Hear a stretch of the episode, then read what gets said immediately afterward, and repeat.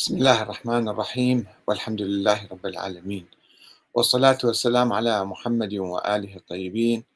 ثم السلام عليكم أيها الأخوة الكرام ورحمة الله وبركاته. لماذا ينسى الإسلاميون العدل عندما يصلون إلى السلطة؟ هل الحكم هو الهدف الأول أم تحقيق العدل في الأرض؟ في الحقيقة يعني نشأت آه، حركات إسلامية عديدة في القرن العشرين بعد سقوط الخلافة العثمانية. آه، تدعو إلى إعادة الخلافة وإقامة الحكم الإسلامي. مثل الإخوان المسلمين وحزب التحرير. حزب التحرير كان يرجئ القيام بأي نشاطات إسلامية جزئية وفرعية ومثلا مكافحة الاستيطان الإسرائيلي أو مثلا مقاومة المحتلين آه، إلا بعد إقامة الدولة الإسلامية. بينما الإخوان المسلمون كانوا يقولون لا نحن نتدرج حتى إقامة الخلافة. يمكن أن نقوم بأي نشاطات في هذا الطريق. الشيعة الإمامية الاثنى عشرية أقصدهم لم يكونوا يحملون فكرة إقامة الدولة. لأنهم عموما كانوا ينتظرون آه، خروج الإمام المهدي المعين من قبل الله تعالى لكي يقيم الدولة. ولكن تأثرا بحزب الإخوان المسلمين وبحزب آه، التحرير في العراق خصوصا ولدت فكرة إقامة الدولة الإسلامية. وتبناها أول شيء حزب الدعوة الإسلامية. الذي كان عدد من أعضائه إما أعضاء في حزب التحرير أو أعضاء في الإخوان المسلمين ولكنهم قالوا لأسباب عديدة أنه لابد أن نقيم حكومة إسلامية شيعية يعني. فأصبح الهدف هو إقامة الحكومة الإسلامية. ثم هذه الفكرة آه، يعني بعد حوالي عشرين سنة من تأسيس حزب الدعوة تبناها تقريبا الإمام الخميني ونجح في إقامة الجمهورية الإسلامية في إيران. والجمهورية المفروض فيها يعني أو أي حكومة إسلامية هي تطبيق الإسلام. ولكن عند بعض الإسلاميين عموما أتكلم آه، آه، أصبح الهدف الأول هو إقامة الدولة والمحافظة على هذه الدولة. طبعا ستنشأ معارضة وتحديات وناس يرفضون ناس يعارضون. فكيف يتعامل معهم الإسلاميون؟ هل يلتزمون بالعدل وبالقوانين الإسلامية بدقة أم أي أي واحد يتحدى سلطتهم فيجب أن يضرب ويقصى و يعني يستبعد أو يسحق نهائيا ويقتل؟ هذا جدل قديم كان موجود. أنه الهدف الأول آه، إقامة الحكم الإسلامي بين قوسين أو إقامة العدل أساسا في الأرض. وإذا تعارض العدل مع الحكم نتخلى عن الحكم في سبيل المحافظة على العدل. أو بالعكس نتمسك بالسلطة ونظلم ونجور ونفعل ما نشاء من أجل أن نبقى نحن كإسلاميين. ندعي نحن إسلاميون ونحن يجب أن نحافظ على سلطتنا سلطة الإسلام يعني نتماهى مع الإسلام. بعض الإسلاميين هكذا يفكرون أن هم يمثلون الإسلام بالتالي وبالتالي إذا هم سيطروا يعني الإسلام سيطر. وإذا هم راحوا الإسلام راح يروح. تسقط الخلافة يسقط الإسلام. فيجب أن يحافظوا على سلطتهم المتماهية والمندمجة مع سلطة الإسلام. رغم أنهم لا يطبقون الإسلام يعني في في حالات معينة عندما يظلمون و يعني يضطهدون الناس الآخرين فبعد ما يمكن نسميهم إسلاميين ولكنهم يقولون ذلك. هذا جدل قديما كان موجود في زمن الإمام علي عليه السلام. آه، أساسا في القرآن الكريم إذا نقرأ من أوله إلى آخره. لا نجد كلاما عن الحكم والولاية والخلافة والنظام الإسلامي. لا يوجد هذا الشيء في القرآن الكريم. إنما سبحانه وتعالى يقول لنا وإذا حكمتم بين الناس أن تحكموا بالعدل. المطلوب هو هدف العدل. وليس أنه إحنا نبقى بالسلطة ونكون حاكمين. الله لم لم يفوض أحدا لكي يحكم باسمه. لكي يكون خليفة باسمه ولله في الأرض. لا هو قال الهدف العدل سواء كنتم كنتم محكومين أو حاكمين عليكم أن تحكموا بالعدل. والآية حسب ما يفهموها أكثر الناس جاية في القضاء ولكنها أيضا ممكن تتوسع أكثر من القضاء إلى السياسة أيضا. أنه إحنا لكي نكون حكاما يجب علينا أن نحكم بالعدل. الإمام علي عنده خطبة شهيرة هي تسمى الخطبة الشكشكية معروفة في أول آه تقريبا آه نهج البلاغة موضوعها الخطبة يتحدث عن هذا الموضوع. يقول عليه السلام أما والذي فلق الحبة وبرأ النسم لولا حضور الحاضر وقيام الحجة بوجود الناصر وما أخذ الله على العلماء أن لا يقاروا على كظة ظالم ولا سغب مظلوم. هذا الهدف. أن لا نقر, نقر على كظة ظالم ولا سغب مظلوم. لولا ذلك لألقيت حبلها على غاربها ولسقيت آخرها بكأس أولها. ولألفيتم دنياكم هذه أزهد عندي من عفطة عنز. يعني الحكم ليس هدفا. هاي الدنيا يسميها علي الدنيا. الحكم والزعامة والسلطة هذه ليست هدفا لي. أنا هدفي إقامة العدل. ولألفيتم دنياكم هذه أزهد عندي من عفطة عنز وعندما خرج عليه طلحة والزبير قال أمير المؤمنين عليه السلام والله يقسم الإمام علي يقول والله ما كانت لي في الخلافة رغبة ولا في الولاية إربة. هدف يعني. ولكنكم دعوتموني إليها وحملتموني عليها فلما أفضت إلي نظرت إلى كتاب الله وما وضع لنا وأمرنا بالحكم به فاتبعته وما استنى النبي صلى الله عليه وآله فاقتديته. هذا أيضا في نهج البلاغة من كلام له رقم 205 صفحة 322 وأيضا عندك كلمة أخرى يقول وإن دنياكم عندي لأهون من ورقة في فم جرادة تقضمها مو هدف هذا. ما لعلي ولنعيم يفنى ولذة لا تبقى. شوفوا كيف ينظر للسلطة والخلافة والحكم. أنها هدف. أنها وسيلة وليست هدفا. السلطة وسيلة وليست هدفا. ولكن عندما تنقلب الآية وتصبح هي الهدف وننسى الأهداف الأخرى فيصبح التمسك بالحكم والسلطة على جماجم الآخرين. آه، وشفنا إحنا الإمام الحسن عليه السلام عندما أصبح خليفة وبايعه الناس بصورة شرعية أصبح خليفة شرعية منتخب من الناس عامة المسلمين. عندما رأى أن يعني التمسك بالسلطة سوف يريق مزيدا من الدماء. ولا يحقق الهدف المنشود من تطبيق العدل فتنازل على السلطة وقال خلي أخذ مع معاوية وأعطاها لمعاوية فالسلطة ليست هدف الهدف هو الوحدة الهدف هو العدل الحق. هذه هي القيم الأساسية في الإسلام. ولكن آه، عندنا أحاديث مضادة لهذا الكلام لكلام الإمام علي. أحاديث تنسب للإمام الباقر.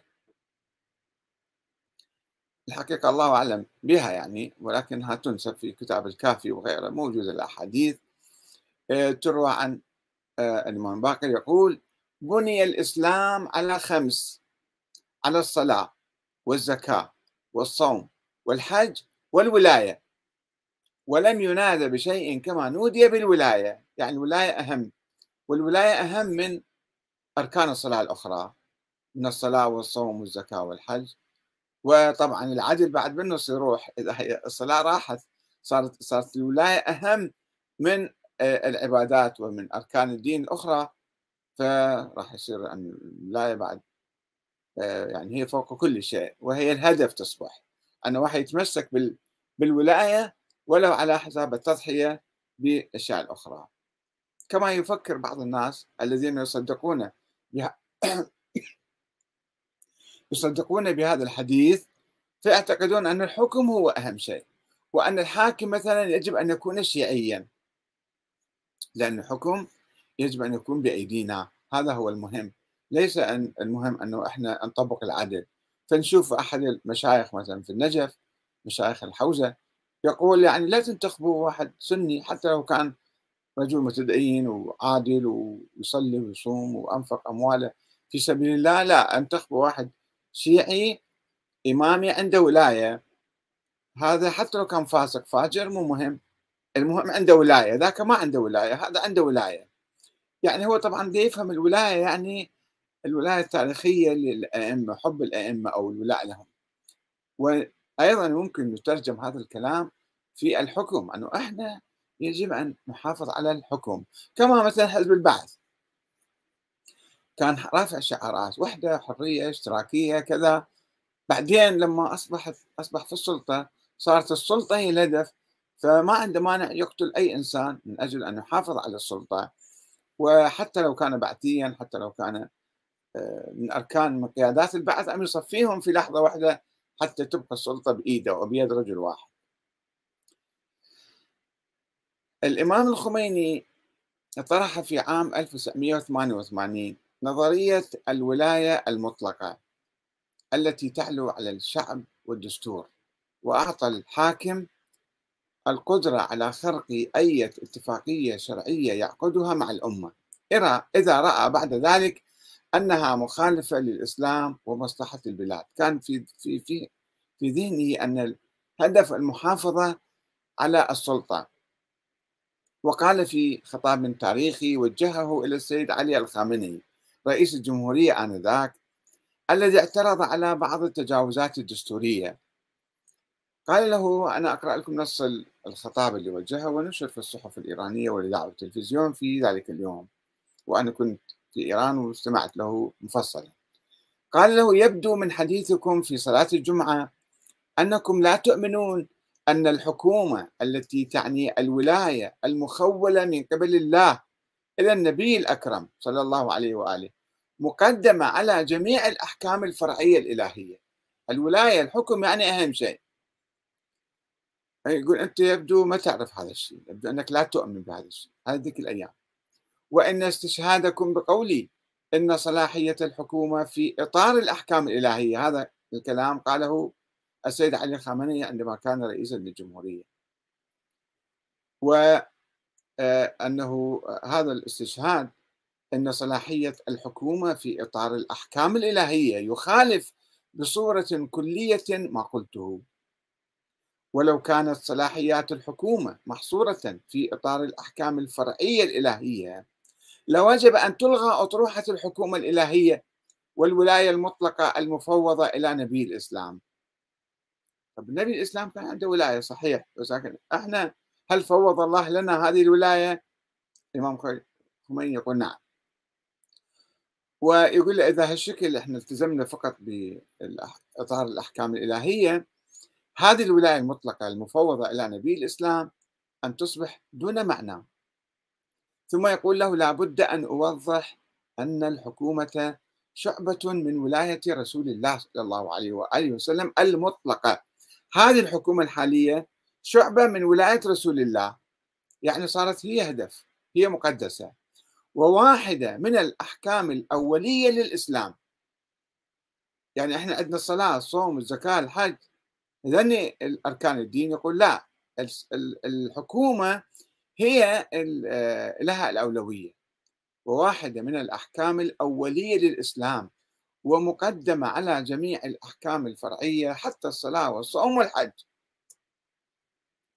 أن باستطاعة الحاكم أن يعطل المساجد عند الضرورة وأن يخرب المسجد الذي يصبح كمسجد ضرار ولا يستطيع أن يعالجه بدون التخريب. طبعا إذا كان المسجد يعارضه هو شخصيا يعني يعارض الحاكم وإلا المساجد فيها تعددية فيها ناس مختلفون يعني. وتستطيع الحكومة أن تلغي من طرف واحد الاتفاقيات الشرعية التي تعقدها مع الحكم مع الشعب. إذا رأتها مخالفة لمصلحة البلد والإسلام وتستطيع أن تقف أمام أي أمر عبادي أو غير عبادي. إذا كان مضرا بمصالح الإسلام كيف يكون يعني أمر عبادي أو أمر غير عبادي مضر بمصالح الإسلام؟ يقول تستطيع أن تلغي أن تقف أمام أي أمر عبادي أو غير عبادي إذا كان مضرا بمصالح الإسلام ما دام كذلك. ثم يقول وما قيل حتى الآن وما قد يقال. ناشئ يعني هالكلام الرأي الآخر يعني. يقول ناشئ من عدم معرفة الولاية المطلقة الإلهية. هذه عندنا الآن ولاية مطلقة إلهية. وهناك أمور أكثر منها لا أريد أن أزعجكم بها. يعني وختم رسالته. وهذه صحيفة كيهان نشرت هذه الرسالة في صفحتها الأولى العدد 13223 المؤرخ 16 جمادى الأولى 1408 هجرية. المصادف 6 1 1988 وأيضا منشور هذا الخطاب في كتاب الإمام الخميني آه، اسمه صحيفة نور. الجزء 20 صفحة 170 يعني بالنص أنا نقلته ويمكن تجاوزت بعض التفاصيل. مثلا ذكر أنه الآن منعنا الحج ذيك الأيام هذا من حقنا أن نمنع الحج مثلا. فشوفوا هنا صار عندنا فكر آخر ربما ابتني هذا الكلام يعني كلام الإمام الخميني على الحديث اللي منسوب للإمام باكر أن الولاية أهم من كل أركان الدين. وتصبح هي الهدف في الحقيقة. وبالتالي عندما الحاكم مثلا أي حاكم كان يرى أنه واحد يعارضه واحد يتظاهر ضده واحد كذا مستعد يحبسه يقتله ينفيه يصادر أمواله يسوي له أي شيء حتى يسكته. لأنه أنا صرت الهدف بقائي في السلطة هو الهدف. وليس أنه آه، احترام الحقوق والعدل بين الناس. وإذا أريد أعدل بين الناس وأعطيهم حقوقهم أعطيهم حرياتهم. أنا راح أفقد السلطة. الإمام علي يقول فلأفقدها ليس مهما. لأنه أيضا تكلموا مع الإمام علي. قالوا له معاوية يعطي أموال للناس. هذا موجود في تاريخ الإمام علي. معاوية يعطي أموال ويشتري الذمم فأنت أعطي للناس فلوس أموال ذول زعماء زعماء العشائر اللي كانوا بالكوفة. أعطيهم أموال حتى يوالوك. وحتى بالتالي أنت تحافظ على سلطتك تحافظ على خلافتك ودولتك. فالإمام علي جاوبهم قال لهم إذا كانت الأموال أموالي الخاصة أنا ما كنت أعطيهم إياه فكيف هذه أموال للناس؟ ليش أنا أشتري دماء من الناس حتى أبقى بالسلطة؟ لا ما أريد أبقى بالسلطة. قالوا له طيب إذا ما تعطي أموال اعتقلهم. اقتل لك كم واحد طير رؤوسهم. وهذول الناس راح يخافون وراح يسمعون كلامك ويخضعون إليك. قال حتى هذه همات ما أسويها وإذا سويتها فيجب عليكم أن تقفوا وتقولوا اتق الله يا علي بن أبي طالب. الإمام علي كان يطالب الناس بأن يقفوا أمامه ويقولوا له اتق الله. إذا هو ارتكب يعني فضل أن يبقى بالسلطة يعني دائما السلطة أي سلطة تتعرض لتحديات. فإما أنه أنا أتمسك بالسلطة وأنا صرت باسم الإسلام إجيت يعني. وأريد أبقى بالسلطة حتى أطبق الإسلام. لازم شنو أسوي؟ لازم ألعب بالمال العام وأتصرف به لازم أصادر الحريات. لازم أعتقل الناس أقتلهم أقمعهم أسوي كذا وكذا حتى أنا أبقى بالسلطة فأين ذهب الإسلام؟ ماذا بقي من الإسلام بعد ذلك؟ أو ماذا يبقى؟ إذا أنا من أجل أن أبقى بالسلطة راح أقتل وأسحق وأنفي وأعتقل وأعذب وأسوي كل شيء من أجل أنه أنا أفرض سلطتي على الناس. هذا هذا هو السؤال المهم أنه كيف إحنا نحافظ على على هدف الإسلام هدف العدل والحق عندما نريد أن نصل إلى السلطة. ليست السلطة هدفا فلتذهب السلطة إذا ذهب العدل آه، في طريقها. وعندنا أيضا شاهد آخر من الانقلاب بالتفكير في الحقيقة. تعرفون الفكر السني عموما من قديم يعني العلماء اللي كانوا قدماء يقولون لا يشترط في الخليفة أن يكون عادلا أو الحاكم أن يكون عادلا.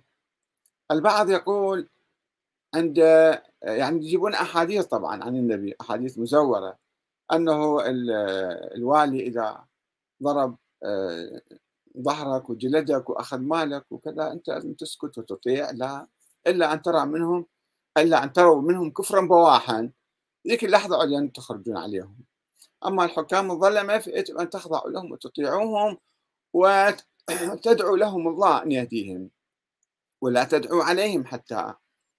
هذا فكر كان قديم موجود حزب التحرير بالحقيقة شوية تطور تخلى عن هذه الفكرة. ففي كتبه يقول لا يشترط آه، العدالة عند انتخاب الحاكم. مو يجيبون واحد فاسق فاجر يسووه مثلا خليفة. لا يقول يجب أن يكون آه، عادلا حتى نقدر نسويه خليفة.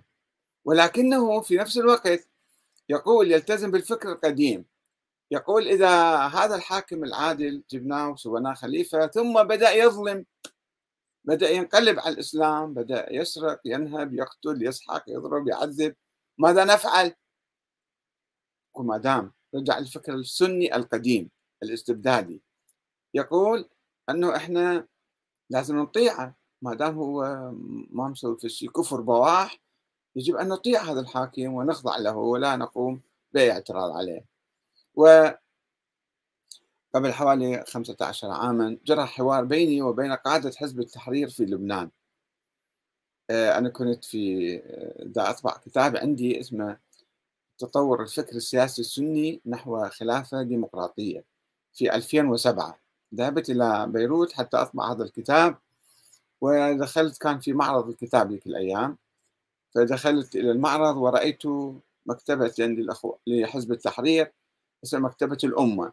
وشفت فيها كتب كلها تدعو إلى الخلافة وتعادي الديمقراطية وتشن حملة شعواء على الديمقراطية. ف كنت أنت أنظر يعني في الكتب المشرف على المكتبة انتبه إلي وقال لي ما رأيك بهذه الكتب؟ ما رأيك بحزب التحرير؟ فقلت له بصراحة ما تعجبني هذه الكتب وأنا عندي كتاب اسمه نقد الفكر السني تطور الفكر السياسي السني نحو خلافة ديمقراطية أنه يعني في حركة ديمقراطية عند السنة الآن الفكر السني العام الإسلامي الحديث خلال القرن العشرين وهذا الفكر مالكم مال يعني جدا مو صحيح. المهم يعني هو تعجب من كلامي وطلب اللقاء مع قادة حزب التحرير في لبنان والتقينا بهم عدة جلسات وتحاورنا وأعطوني أيضا كتبهم كتب الخاصة الداخلية مع حزب التحرير وأنا استفدت من عندها أيضا كثيرا آه، في كتابي أيضا و آه، معهم ورأيت في حزب التحرير حوالي عشر نقاط إيجابية يعني متطورة بصورة إيجابية نحو الديمقراطية حتى حتى هم ما يجيبون اسم الديمقراطية ولكن فكرهم متطور نحو الديمقراطية. يعني نحو الشورى خلينا نقول إذا ما يقبلون كلمة ديمقراطية. نحو الشورى وانتخاب الأمة و محاسبة الخليفة ومراقبته وما شابه يعني فكر متقدم جدا. ولكن في نفس الوقت رأيت في كتبهم آه، يعني نقاط سلبية. أنه مثلا هم يشترطون العدالة في انتخاب الخليفة ولكن بعد بعد ذلك يتخلون عنها. يقول لا مو مشكلة إذا الحاكم أصبح ظالما ما دام هو خليفة فمو مشكلة بعد حتى لو أصبح ظالم. يعني شنو صار؟ صار الهدف هو الوصول إلى السلطة. أما العدل أن نستمر في العدل ونطبق العدل ونتعامل مع الناس بعدل فهذا بعد يروح. مو مو مشكلة. هذا يعني يعني ننسى هذا الهدف.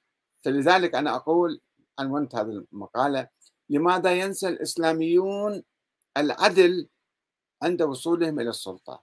هل الحكم هو هدف أم تطبيق العدل؟ فإذا كان تطبيق العدل الهدف فيجب أن نتخلى عن السلطة من أجل تطبيق العدل.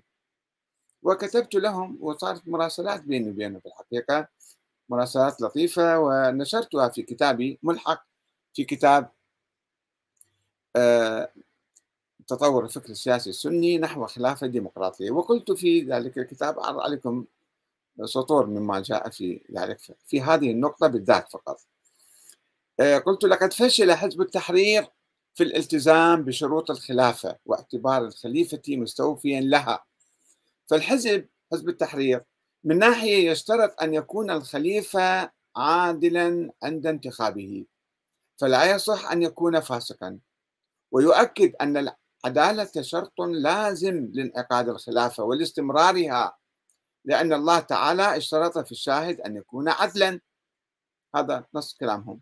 ويدعو الحزب إلى قتال الحاكم إذا أظهر الكفر البواح ويفسر ذلك بإقامة أحكام الشرع كلها. مو لا إقامة الصلاة وحدها. وهذا من قبيل المجاز يعني ما دام ما أقام الصلاة يعني أقام الدين كله طبق الدين كله. من إطلاق الجزء وإرادة الكل. هذا كلامهم. كلام لا بأس به وهو من ناحية أخرى الحزب يعني من ناحية أخرى يطالب المسلمين بطاعة الخليفة وإن كان ظالما فاسقا. أو بعدين صار ظالم فاسق أو قام يظلم ويفسق و... وكما قال ذاك الشيخ السعودي حتى لو رأيناه يزني في الكعبة بالتلفزيون ويشرب الخمر نصف ساعة فمو مشكلة هذا هو باقي حاكم. الهدف هو هو بقاؤه في السلطة. يقول حزب التحرير الطاعة فرض على المسلمين بالحاكم المسلم الذي يطبق أحكام الإسلام في حكمه ولو ظلم. شلون يطبق أحكام الإسلام ولو ظلم؟ ولو أكل الحقوق ما لم يأمر بمعصية يعني فرديا وشخصيا إذا ما, ما أمرني بمعصية ما قال لي تعال إذني أنت أو اشرب خمر فأنا خلص الحاكم هذا باقي ولازم أطيعه. وما لم يظهر الكفر البواح. كلام متناقض في الحقيقة.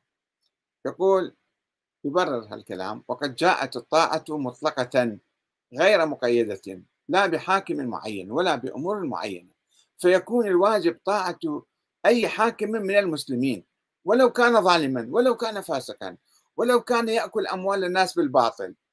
فإن طاعته واجبة لأن الأدلة مطلقة غير مقيدة فتبقى على إطلاقها. هنا دخلنا بفلسفة فقهية واجتهادية عندي. واقعين بهال يعني بشرك هالأحاديث. ويستدل حزب التحرير على ذلك بأحاديث تدل على وجوب طاعة الحاكم ولو ظلم ولو كان فاجرا. ويقول هذه أحاديث صريحة في وجوب طاعة الحاكم مهما عمل فلا تحل معصية الحاكم مهما فعل ويحرم الخروج عليه ومقاتلته مهما حصل منه. روى البخاري عن عبد الله بن عمر أن رسول الله صلى الله عليه وآله وسلم قال من حمل علينا السلاح فليس منا. ولا يحل أن ينازع في الولاية مهما كان إلا ما جاء به نص وهو ظهور الكفر البواح. أول شيء قال أنه هذا يعني إقامة الصلاة يعني إقامة الدين كل شيء. بعدين لا فقط صارت الصلاة الآن. وقد ورد النهي صريحا عن مقاتلتهم ولو فعلوا المنكر هسه ما قاعدين بالتلفزيون هم ذولا ولكن هذا كلام. فهذه كلها نص في النهي عن الخروج على الحاكم والنهي عن مقاتلته والنهي عن منازعته في ولايته. يعني حتى لو بصورة سلمية مو مقاتلته نطلع مظاهرات ضده مثلا. هذا أيضا ما يجوز. وإذا قتلنا مات مو مهم. إذا اعتقلنا وحبسنا وعذبنا مات مو مهم لأنه حاكم بعد هذا. حق له أن يفعل ما يشاء. إلى جانب تلك الأحاديث التي تدل على وجوب طاعته مهما كان جائرا. شيء عجيب غريب يعني. ومهما كان مرتكبا للمنكرات. وكلها تحث على طاعة الحاكم طاعة مطلقة. وإذا وردت آيات وأحاديث عامة في الأمر بالمعروف والنهي عن المنكر وإزالته باليد فإن هذه الأحاديث تخصصها. لازم الطاعة مطلقة. وتستثني منها الحاكم. يعني هذه الأمر المعروف والنهي المنكر لعامة الناس. أما الحاكم لا ما يجوز إحنا نخرج عليه أو ننهاه ونأمره تستثني منها الحاكم. ركب أحاديث على أحاديث. لذلك كانت طاعة المسلمين للحاكم مطلقة غير مقيدة بقيد إلا ما استثني. وقد استثني من وجوب طاعة الحاكم شيء واحد وهو الأمر بالمعصية. فإذا أمر الحاكم بمعصية فلا طاعة له فيها لأن ذلك قد جاء استثناؤه بالنص. فهذا دليل على أن المراد بالأمر بالمعصية ليس فعلها بل الأمر بها فقط. أما لو رأيته يفعلها فلا يحق لك عدم طاعته. هو دي يسوي معصية أنت ما خصك به إذا أمرك إلك أنت تعصي الله. قال لك لا تصلي مثلا لا روح صلي. أما إن أمرك أن تعصي الله فلا تطعه إذ لا طاعة لمخلوق في معصية الخالق.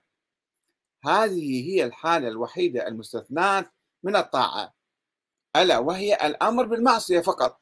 على أن المراد المعصية التي لا توجد شبهة أنها معصية. يعني هنا أيضا خفف المسألة شوية. إذا كانت شبهة مثلا دي يحارب يقول لك روح اهجم على بلد إسلامي روح اقتل الناس. إذا فيها شبهة أنه لا يمكن الحق معه فروح أقتل روح حارب مثلا مو مشكلة. آه كأن أمرك بالربا مثلا أما لو أمر بشيء يراه حلالا هو وأنت تراه حراما فتجب طاعته. ولا يعتبر هذا أمرا بمعصية. إذا فما معنى اشتراط العدالة للخليفة؟ انعقادا ودواما. وإذا لم يسقط عن الحكم بالظلم والفسق والجور والفجور فمتى يسقط؟ وهل يصح إطلاق اسم خليفة عليه؟ وإذا كان الخليفة ينتهك أحكام الشريعة ويخالف عقد البيعة مع الأمة فبأي حق يستمر في السلطة؟ وهل يمكن السيطرة على ردود فعل الناس المؤمنين والمظلومين وضمان عدم قيامهم بالثورة ضد الخليفة؟ وماذا لو حدث ذلك؟ الناس قاموا بثورة؟ هل نعطي الخليفة الظالم الفاسق الحق بسحق المعارضة وإراقة الدماء؟ يقول إيه الهدف؟ حكم إسلامي عندنا خلافة عندنا الآن. الخلافة أهم كل شيء. الخلافة هي أهم من الصلاة والصوم والحج والزكاة. نفس الكلام مال الحديث المروي عن الإمام باكر. وأنا أعتقد هذا حديث مكذوب. ولست أدري ولست أدري كيف لم ينتبه حزب التحرير. إلى هذا التناقض الكبير الذي وقع به. تقليدا لفقهاء السلاطين السابقين واعتمادا على أحاديث مزورة أو ضعيفة مما ينسف مشروع الخلافة الذي يدعو إليه ويعمل من أجله صار له 100 سنة 70 سنة. من الجذور ينسف من الجذور توصل للحكم ثم تنسى الإسلام وتنسى العدل والحق وكل شيء. وربما كان ذلك بسبب عدم قيام حزب التحرير بتحليل عوامل سقوط الدولة الإسلامية والتعرف على أهمها وهي الدكتاتورية والظلم والطغيان مما سمح له بإعادة تكرار التجربة مرة أخرى. نفس الفكر عيدة مرة ثانية.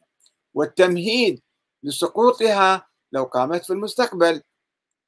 يعني بهذا الكلام حزب التحرير يمهد لسقوط الخلافة وإسقاط الخلافة في المستقبل. إذا قامت مثلا حسب رأيه هو يقول إيه مو مشكلة.